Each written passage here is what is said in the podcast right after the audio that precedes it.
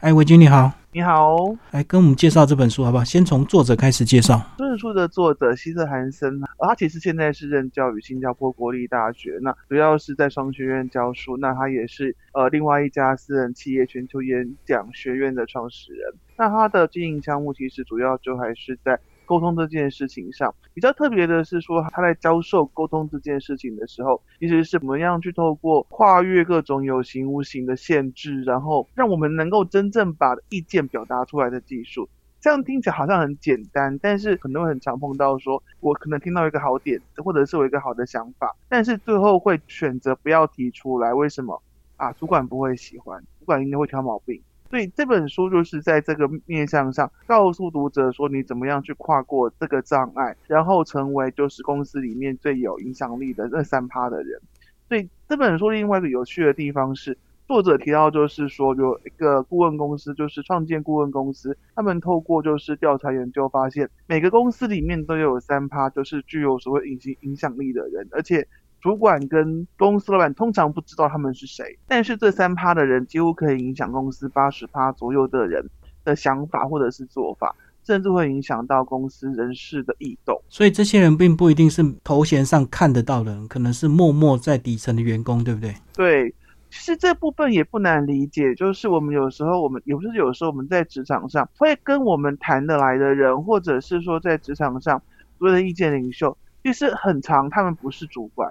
因为其实讲白了，就是对于一般的员工来说，主管跟老板可能就是大家共同的防御的对象。但是这些人会先天上，他们就很难是带风向的人。我我们所谓公司的意见领袖，会变成企业里面意见领袖的，通常是在可以跟就是其他人打成一片，而且可以很好的去与其他人做一个好的沟通这样的人。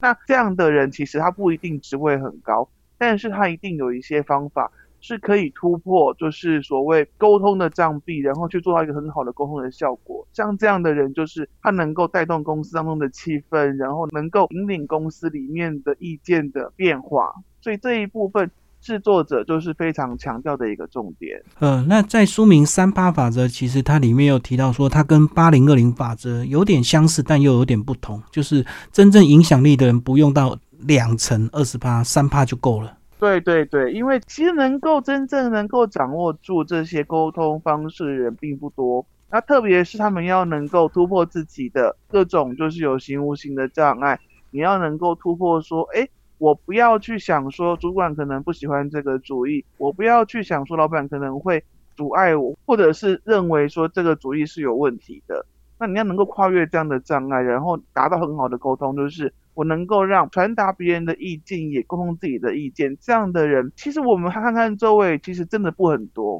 所以就是要勇敢的表达。那如何表达？当然就是要技巧。那接下来这本书呢，就有四个部分，教你怎么样做一个三趴的人。其实它有一些部分很有趣的地方，是它会打破我们的一些过去的概念。比如说，他在其中一章节里面提到说，因为像现在这个时代。虽然说制造业陆续在回归自己就是所属的国籍，但是全球化这件事情在制造业当中其实已经很难再推动是没有错。问题是，呃，它在文化创意产业其实还是存在的。就是我们通过网络去进行跨国的沟通、跨国的讨论、跨国的会议，还是一个大家就是很常看到的事情。那像这种跨国沟通，跨国的合作，那我们要怎么样去突破那个界限？很多人会认为说，基本条件就是语言嘛，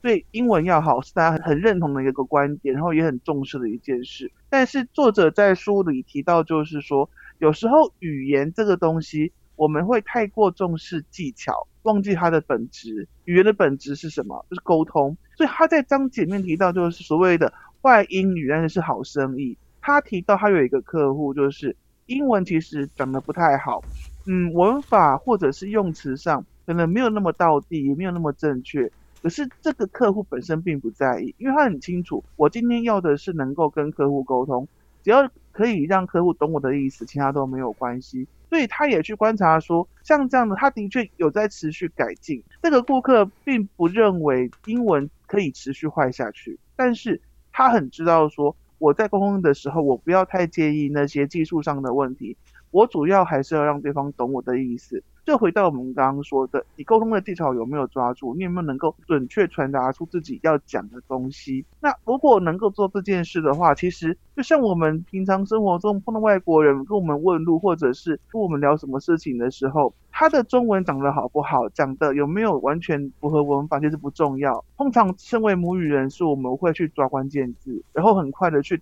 把他的意思补起来。那作者的意思就是说，如果能够掌握到这个重点，就是我们在使用外语沟通时，其实重点还是在沟通，而非技术。那其实，在对于我们在职涯或者是在职场沟通上，会有更好的效果。所以，即使你用破英文很努力的沟通，也可以达到一样的一个效果，就对了。对，作者说，重要的是你要去讲出来，你不要去想说。我的文法是不是错？这个单词用的对不对？其实那都是其次，就把你要讲的事情好好的讲出来，然后我们努力去达到沟通的效果，这才是最重要的事。好，那这本书呢，在一开始的前言就有提到说，其实跟疫情是有关系的。当你不需要工作场域，你在家工作的时候，诶，有时候这种沉默的三趴，它就非常重要。对，而且我们在家里工作的时候，作者也提到，就是很容易会因为。长时间待在家里，所以损失很多沟通的机会，然后就会怎么说？当你不需要很长去进行沟通这件事情的时候，沟通的技术也会越来越退步。所以读者提醒我们说，呃，其实不只是在疫情时期，就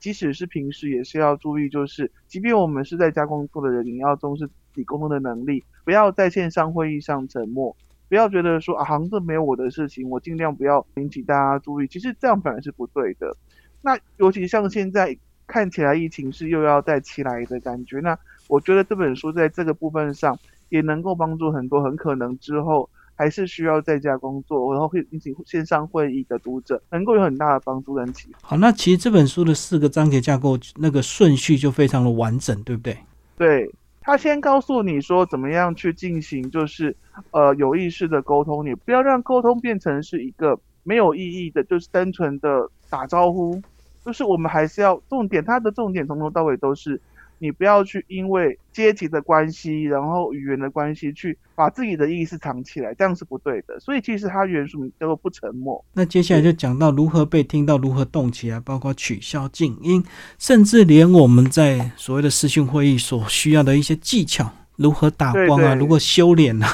都有提到。对对对对，我也是经过他提醒，我才注意到说，比如说他会提醒读者说，虽然很困难，因为我们会习惯，因为我们习惯在实体会议上，我们就会习惯要看到对方的脸。但是他提醒我们说，当我看着对方的脸，对方就会觉得我是在看他的脸。但是这位作者提醒我们，就是我们在进行线上会议的时候，你可能必须要看镜头。对方才能看到你的脸，那这个可能需要一些练习，然后需要一些技巧。像在这方面很实用的小技巧，也是在哎这本书里面的一个重点。然后你怎么样让让自己看起来是呃比较专业的，然后气色比较好的，而不是说哎随随便便呃往电脑前一坐我们就要开会。他也是希望说，在未来我们不管是我们因为疫情的关系，或者是我们在职业上做选择，我们要在家工作。那进行视讯会议的时候，他会提醒你说：“哎，你的你应该要怎么看镜头？你应该要怎么样让对方觉得我是看着你在对你说话，我在对你表达我内心的意见。我的穿着应该要是怎么样的？然后应该要怎么样？就是处理光的部分。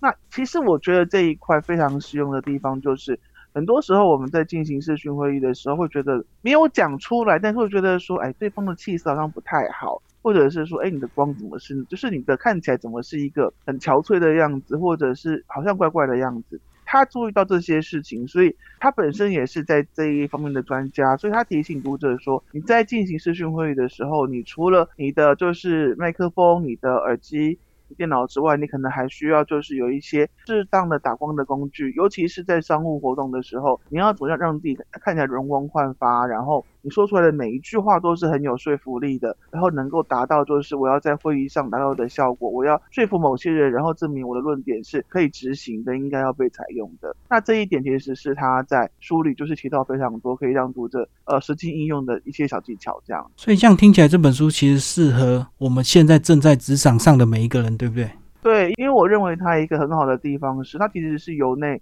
而外去改变，就是我们在沟通这件事情面临到的障碍跟困难。譬如说，他提到说，很多人会认为说我没有那么重要，所以我的意见好像也没有那么重要。那他认为这是一种所谓冒名顶替症候群的状况，就是会认为自己没有那么好。不够好，能力不足，所以想要在会议上消失。可是他提醒我们，就是如果我们在职涯上想要有更好的发展的话，怎么样克服像这样的心理，能够很有自信的，不管在任何地方，不管是在视讯会议上或是实际会议上，都能够很好的表达出自己的想法。他认为这个部分是我们可以在从内心，然后到外在，都是。去做一个很好的优化，然后让我们能够更好的说服对方，然后成为这个三趴的人。好，今天非常谢谢维局为我们介绍带风向的三趴法则，好优文化出版，谢谢，谢谢。